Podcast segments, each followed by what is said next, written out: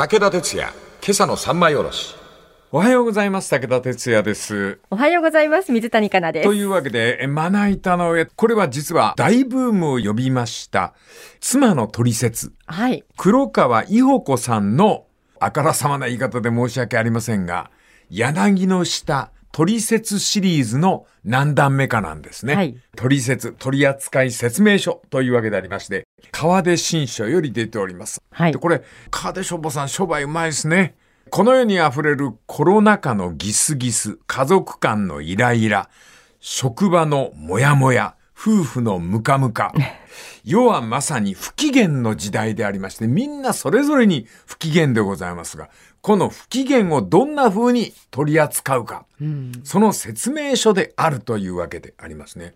で、黒川伊保子さんって エーアイ 開発の技術者なのね。あ、そうなんですね、うん、エーアイ のメーカーの主任だそうであります、ね、ですから、まあ、著者のことはこれから黒川主任と呼ぶことにしようというふうに思いますが、はい、この黒川主任が人間の不思議な能力、不機嫌というものをどんなふうに取り扱えばいいのか、それをふ分けなさっている、解剖なさっている、はい、例えば男と女の不機嫌でありますが、これは不機嫌の種類が違うんでありますね、うん、無論男女の脳に優劣があるわけではないんでありますけども、男女の脳はやっぱり違うもんだと、はい、うん同じラジオでチューニング選曲を変えますと、文化放送が聞こえたり ティービーエス が聞こえたり、あるいは音楽番組が聞こえたり報道番組が聞こえたりするわけで、それほど男女の脳というのは違うという、まさしく君たち女たち僕たち男たちヘイヘイヘイやっぱりそのそれぞれ好みがありますよね、自然とね、はい、それと同じことが男にも女にもあるんだということであります、うん、では女性はどのようなおしゃべりの人を好むのか、これはやっぱり探っていかないと、はい、カナなんかどういうジャッジメントなのかね、どういう喋りがっていうことですか、うん、あんたって相当不安持ってるでしょ。そんなことないですけど、やっぱり可愛い子ぶりっ子系の喋りなどは、うん、女からするとうっかまとっとぶっていうのはありますよね。だからやっぱりそれは男性の好みに合わせるとその喋りになっちゃう、はい、で、かなさんはというと女性の支持者多いのかね。どうなんですか。いや、僕ちょっと家族の反応、女房の反応なんか見てると、やっぱかなさんかなさん言ってるから好きなんだろうね。ああ、かなさんの喋り方というようなものが。で、この黒川主任がおっしゃっていることは、男と女、能力には違いはないけど、好みに違いがあるんだと。うん、その好みがものすごい、現代社会では大きな違いをつけているのではないか。はい、これなるほどと思いましたけども、男って結局話題にすることは何かというと問題解決だそうです。あ、男同士で集まって語り合うことは問題を解決するために語り合う の, のが好きなんですって。うん、わかります、それ。だから男にとって必要なものは問題なのよ。解決したいから。そうそうそうそうそう。で、女性はというと、おしゃべりの中で好むのは共感なの。うん、ああ、私もそうなのよという、こういう対話が好きなんでありまして、家族で親父の発言というのは、うん、子供が成長すると嫌われるようになる。特に女の子に。うん、なんでかと言いますと、問題を家族に探すもんですから、子供に対しても学校はどうだ？友達はいるのか？みたいなことを聞いてくる、はい、これが息子あるいは娘を不機嫌にしてしまう、うん、この問題解決型は相手を探ることから始める、うん、その手順ゆえに相手に不快を感じさせるという、はい、もう膨れた娘なんてのは扱いようがないですわ、うん、お父さんはね。その時に男どもにとって必要な言葉は何かというと、どうしよう、うん、どうしたらいいのかわからない。そういうふうに相手を頼りにする言葉から始めると、相手の態度を柔らかくすることができる。うん、わかりますね。これ俺も黒川主任のおっしゃる通りだわ。武田家でもそうですか。そう、やっぱり、うん、むやみに問題を見つけたがるよねでやっぱ問題がないと生きていけないんだろうな俺なんかも。そう解決できる自分に酔うんですかね男の人は。そうそうそうそう。いやこれねあのものすごく分かりやすい例でなんですけどもあのあの、まあ、ゴルフ好きでやってるんですが最近ゴルフの打ちっぱなしに行って見かける光景は、はい、俺たち世代団塊世代が打ちっぱなし場に行くとどうしてあんなに暗い顔でボール打ってんのかね。暗いですか。暗いのよ、はい、それはやっぱり問題を解決しようとするのよ。うーん男子ゴルフと女子ゴルフって違うもん、うん、男子ゴルフって一打ごとで問題を解く解かないの顔つきですよ、はい、女子プロっていうのは対話してるよねゴルフプレーがプレーパーンとしながらそれを見てる視聴者の人たちに素敵とかってなんかそういうさいや確かに女の人の方が楽しそうにゴルフやってますよね。そうなんだ。うん、まあ、このあたりからですね我々の脳に立ち込める霧不機嫌というものをいかに取り扱うかいろいろ学びたいと思います。この続き明日のまな板の上で。武田鉄矢今朝の三枚おろし。おはようございます。武田鉄矢です。おはようございます。水谷香奈です。妻のトリセツで大ブームを巻き起こした黒川伊保子さんのトリセツシリーズ。これをまな板の上に置いておりますが、やっぱり黒川主任、エーアイ の開発に望まれるだけありまして、分析が実に鮮やか。男性の取り扱いから始められているんでありますが、男の単純さを黒川主任は鼻で笑っております。男をいい気分にさせる褒めるのはいとも簡単。奥さん忘れちゃいけませんぜと黒川主任はおっしゃいます。さしすせそ。これさえ忘れなければ男は大丈夫だと。はい、男を褒めるさしすせそ。さすが知らなかった。すごい。世界一。そうなんだ。お、さしすせそが。このいつつさえ使っていれば、亭主は取り扱う家。転がすことができる。このさしすせそを使っていけば男は機嫌よく一日働いてるそうであります、はい、これはもう身につまされるというかその通りだよね。これは哲也さんも言われるとやっぱり嬉しいですか。嬉しいです。三枚おろしで喋ってたけどそうなんだとかって言われるとシャニムに鼻に引っ掛けております。そうなんだとかって言われると嬉しいですね。さすがねとかって言われるとうん、うんで、その黒川主任がおっしゃるのが、妻の使う妻言葉、妻語は難解です。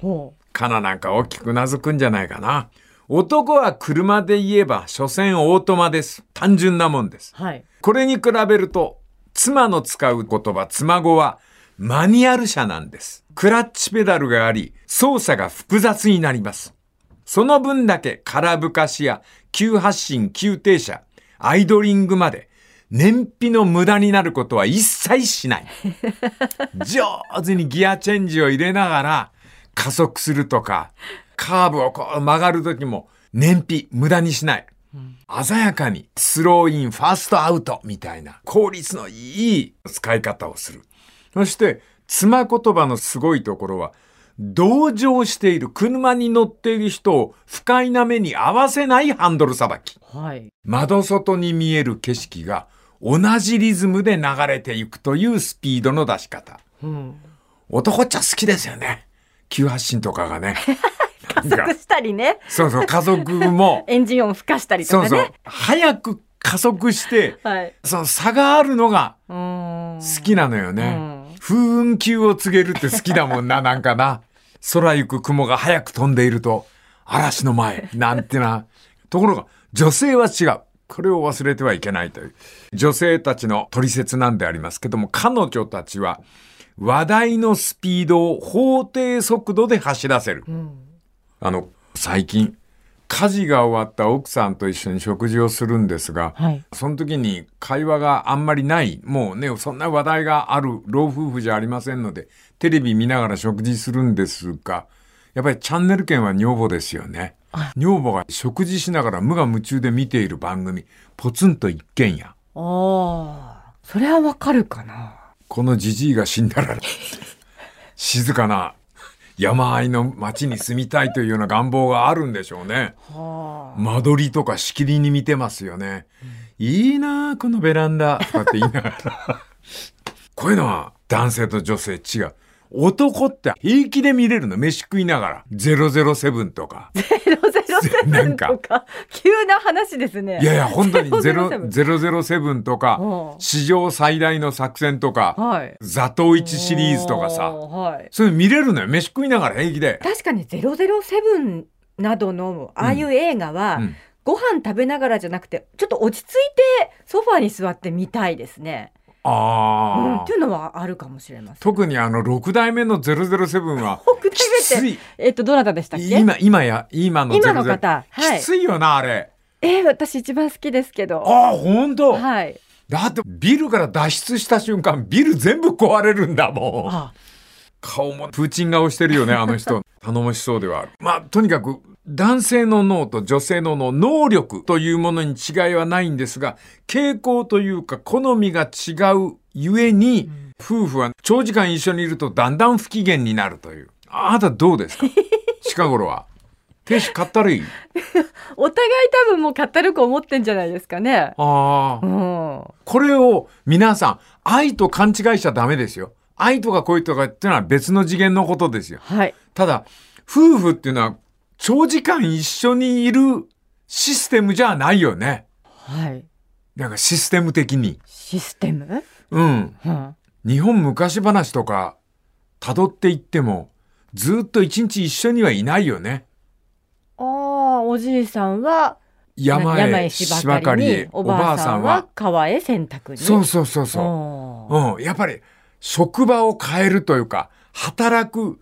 あの世界を変えるところにおじいさんとおばあさんの意味があるんじゃないかな、はい、うん。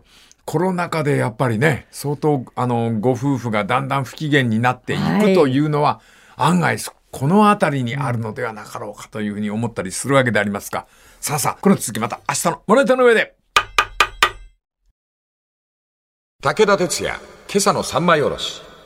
おはようございます。武田哲也です。おはようございます。水谷香奈です。男と女、その不機嫌の理由がねそれぞれに違うということでありますね、はい、でなんで男の好みというのは問題解決に向かったか、これは昔狩りとか、うん、旅とかに役割を果たしたという、うん、アフリカ東海岸の方にいた、海辺の方にいたらしいですが、そこにいた猿どもがアフリカから脱出していくんですね。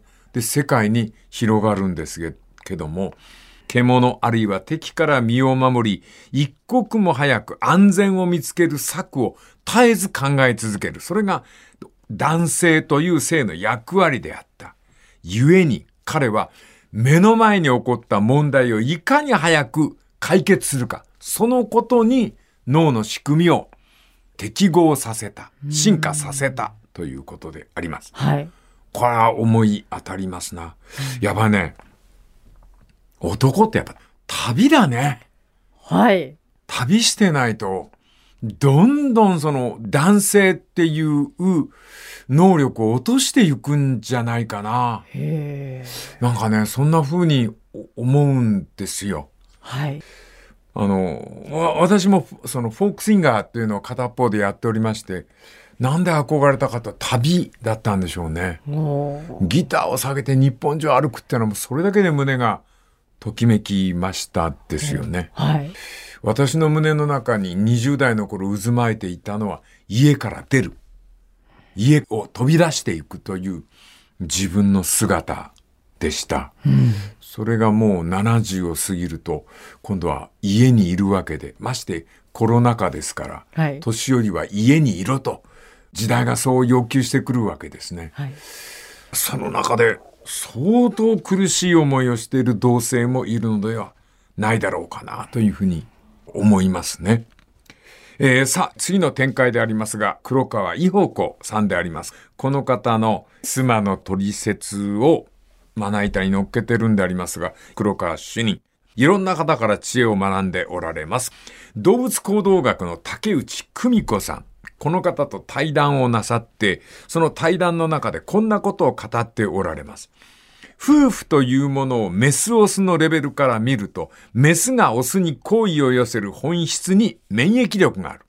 どこに惹かれるか、カナさんはちょっと言い方悪いですがメスでありますけど、はい、メスであるカナさんはオスのどこを実は見ていたか。え、どこを見ていたか、うんうん、え、これはなかなか面白いですな。なんだこれ。あなたの旦那さんにあなたが最初にこう惹かれたのは免疫力なんですって。免疫力、うん、こいつ免疫力あるなと思うと好きになるんですって。あ、でもそれはそうかもしれません。はあ、全然自分と育ってきた環境が違って、はいはいはいはい、わ、この人生きる力あんな。はいはい、生きる力ってことでしょうね。うん、この生きる力の中に免疫力が高い。うん、はい、それともう一つ、妊娠させる能力がある。はあ、女の人はすごいですね、そこまで。無意識に見てるわけですね。そうです。全く無意識に見ているわけで、免疫力と繁殖力、繁殖力、うん、この二つがメスがオスに惹かれる自然界を支配する大法則だそうで。例えばツバメ、尾が長くて羽が艶っぽい、うん、左右対称、こういうツバメにメスは惹かれるそうでありまして、メスはそれを一発でオスの中に見分けるそうであります。うん、で、夫婦であってもツバメ浮気するそうでございまして、うん、これは浮ついた話などではなくて、ツバメが種として、全体の種として生き残るかどうかの生存戦略だそうであります。浮気が。浮気。女性も浮気する。へえ。うん。こっちの方が左右対称だ。お、免疫よく前のやつよりあるわとかって思うと、メスの方でも惹かれちゃうという。爬虫類、鳥類、哺乳類で共通していること。それはメスが母になるためには、身ごもり、授乳、卵、子育て等々、これを命がけでやらなければならないので、それをサポートするオス選びは、もう本当に命がけなんだ。はい、そこがやっぱり、あの、恋をする女性たちのオス選びの緊張みたいなものがあるんじゃないかな。はい。そして男女で見ても、かなさんもご安心ください。私もそういうもんだと思います。女性の恋愛には賞味期限があるという。え、どういうことですか？男性を見てて、あ、こいつ賞味期限切れた。男性の賞味期限が？うんうん。それを見抜くんだって。ほー。だから年取ると急に夫婦なんか冷たくなったりなんかするよな。はい。自信持って言うな。で、それはとっても自然なことだからね。別に愛に換算したりなんかしちゃダメだよ。ダメなんです。うんうん。それはお互い賞味期限が切れるってことですね。そうですそうです。男だってどっかで感じてますよ。だけどそれを愛とかっていうことに換算してしまうと男女っておかしくなるんだ。え、それはいわゆる家族愛ということではダメなんですか？やっぱり私にとっては奥さんは宿命ですよ。はい、はあ。それに沿って生きていくんですよ。そんなもん、あの、好みでガタガタ言うようなもんじゃないですよ。最後まで悪あがきする人いるよね。はい、松崎しげるの愛のメモリーみたいな感じで、老けていくじいさんっているけど、もうその、やっぱ愛のメモリーは息苦しいっていうのね。ええ。そんな風に思ったりするんでございます。この続きまた、まな板の上で。武田鉄矢、今朝の三枚おろし。おはようございます。武田鉄矢です。おはようございます。水谷香奈です。黒川伊保子さんの妻の取説。この黒川主任おっしゃっております。メスの立場から言うと、子供が自立していくとメスの脳は次のオスを探します。次のオスを。うん。なるほど。何、はい、何を目を輝かってるの。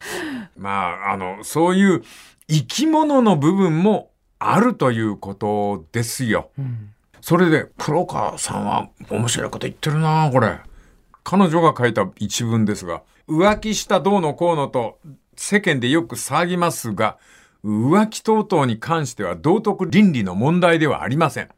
夫婦は生物学上から見れば実に危機の多いつがいです。もう危機は何回もありました。うん、それ以上に哲也さんのところもあったと思いますけれども、それ以上は余計だよ。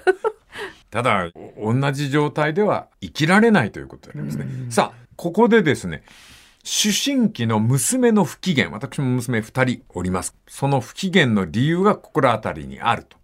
男親というのは娘に関しても干渉してくる。その時になぜ、何、どこ、いつ、誰、どのようにしてといつつの ダブリュー とひとつの エイチ、 これが娘の反感を買う、うん、これはまあ息子もそうでありますね。で、娘が生殖が可能な第二次成長を完成させますと自分で決断して繁殖の春を迎えなければならない、うん、それゆえに一番身近にいるオスである父はオスの典型で娘たちをイライラさせるというほー、ええ、このイライラが妻にも伝染するんですって、うん、でこの時にその妻の中では妻が娘時代にイライラさせた父というものを呼び出すそうでありまして、はい、父という男性性に対してイライラが不機嫌のしつけ役になるそうでありまして、うん、女性のイライラというのはほとんど蒸し返す記憶力なんですって、うん、男は脳の中からその思い出を消去してしまいますが、うん、この蒸し返しっていうのは女性の感情の利子だそうでありました。利子？ええ、利子がついてきて、あ、そういうこと。どんどんどんどん。確かに蒸し返すの得意ですね、女はね。ようばえてるわね。はい。もう何枚もカード持ってますもん。いつか出そうと思ってるカードが。恐ろしい。はい。そこがやっぱ君たち女たち僕たち男たちヘイヘイヘイだよね。うん。しかし主任はおっしゃっております。はい。一番日本の男性の欠点は何か、専業主婦へのねぎらいが教育の中にない。はあ。これはもう私も身をもって体験しております。はい。私の奥さんはその点に関してはイライラいつもなさっております。うん。うん、吹き荒れる嵐のようですね。はい。奥さんは専業主婦の大変さを私に訴えるときは非常に不機嫌に荒れておられます。いやでもそういう奥様はとても多いと思いますよ。ご主人が特別なことではないと思うの、はい、帰ってきて私の話を聞いてと、うん、でもなんかそんな愛想のない対応するなんてムカつくみたいなね、うん、あのテレビでさんまさんがやってたよね、その手のやつをね。あの奥さんと旦那さんの思いの違いみたいなのを、はい、お笑いの人がおっしゃって、台所で使うあれなんだっけ、ティ、ティッシュみたいなやつ、キッチンペーパー、あ、キッチンペーパー、はい、汚れがあったんで、うん、キッチンペーパーで拭いたらしいのよ、うん、だから奥さんがものすごい勢いでもったいないと思わないの、おー、その時にそのお笑いの人が、いやこれを買うぐらいは俺も稼いできてるじゃないかって言ったんですこれがもう最悪の起爆剤になって何が始まったんですってその稼ぎの鷹とキッチンペーパーは全く関係がない、その態度は何だ、家事を舐めてるっていうところから崩れていったという、はい。これ諸外国に例を求めますと、イタリアでは職業を尋ねると女性たちはキャンセリング、キャンセリングと答えるそうでありまして、うん、そう答えますと周りの人たちは尊敬の目で、うん、このキャンセリングっていうのは主婦という意味だそうであります、はい、それほど主婦というのは上位に位置している職業なのであるという、うん、それを日本では主婦っていうと平凡な生き方を選んだ女だったらできることをやってるような仕事っていう、うん、そういう思いがどこかにあるのではないかですよね。いや大変な仕事ですよ、うん、あの清掃に関する考え方叩き直されたね俺。あ、前哲也さんが、うん、コップをテーブルに置いたら、はいはいはい、輪染みができるって、うん、俺最初なんか相撲の輪島の話かなと思ったのよ輪染みって言うからあら強かったらしいよとかって言ったらそうじゃないわよ、輪染みそれ分かりますもん。あ、輪染み作るなってこっちは思いますからね。それとあのポケットにしまった、はい、ティッシュね、はい、ポケットにこう何枚も鼻をかんだちり紙を入れといてそのまま忘れちゃうというかなんていうか、その一番嫌だ。あ、一番嫌。あ、早く捨てましょうよ、うん、でもその辺はやっぱり生き物として難しくて、じゃあうんこはどっから来たないごめんなさい、すいません、またゆっくり明日明日また話したいと思います。武田哲也、今朝の三枚おろし。おはようございます。武田哲也です。おはようございます。水谷香奈です。男の不機嫌、女の不機嫌を扱っております。まあ女性の不機嫌の方が圧倒的に強烈であります。うん、はい。黒川伊保子さん、こんなことをおっしゃっております。レストラン食事の時、男は壁を前に座るべき。壁に向かって男は座るべき。はい。なぜならば、壁を背にしてしまいますと客席を見渡し動く人を見てしまう男は、うん、その眼差しの中にもっといい女を探そうとしている卑しい目つきがあるという。あ、そういうこと、うん、しかし男が責められないのはそんな風にできているそうであります。男は、うん、あの鳥が動くものをお母さんと思うのと同じように男って動くものを見ちゃうんですって。へー、うん、これはもう一種男の本能でありまして、浮気相手を探すという意味合いではなくて、狩りとか移動のために脳を使っているうちにそういう習慣がついてしまったと。男の人って、うん、こう一緒に歩いてても、うん、今の女の人胸大きかったよねとか言ってる。私そんなの全然見てないのに、はいはい、そんなとこ見てるのみたいな、はいはい、そういうとこあります。結構キョロキョロしてますよ。キョロキョロする。そのキョロキョロは、それは本能として男性性に住み着いた脳の特徴なんですって。それは言い訳じゃないですか。まあ、それはあなたただのスケベな気持ちなんじゃないですか。だけど芸能界を見たってそうじゃないですか。男がキョロキョロするような芸能の出し物作りってある。横一列に女性を並べて激しく動かすことです。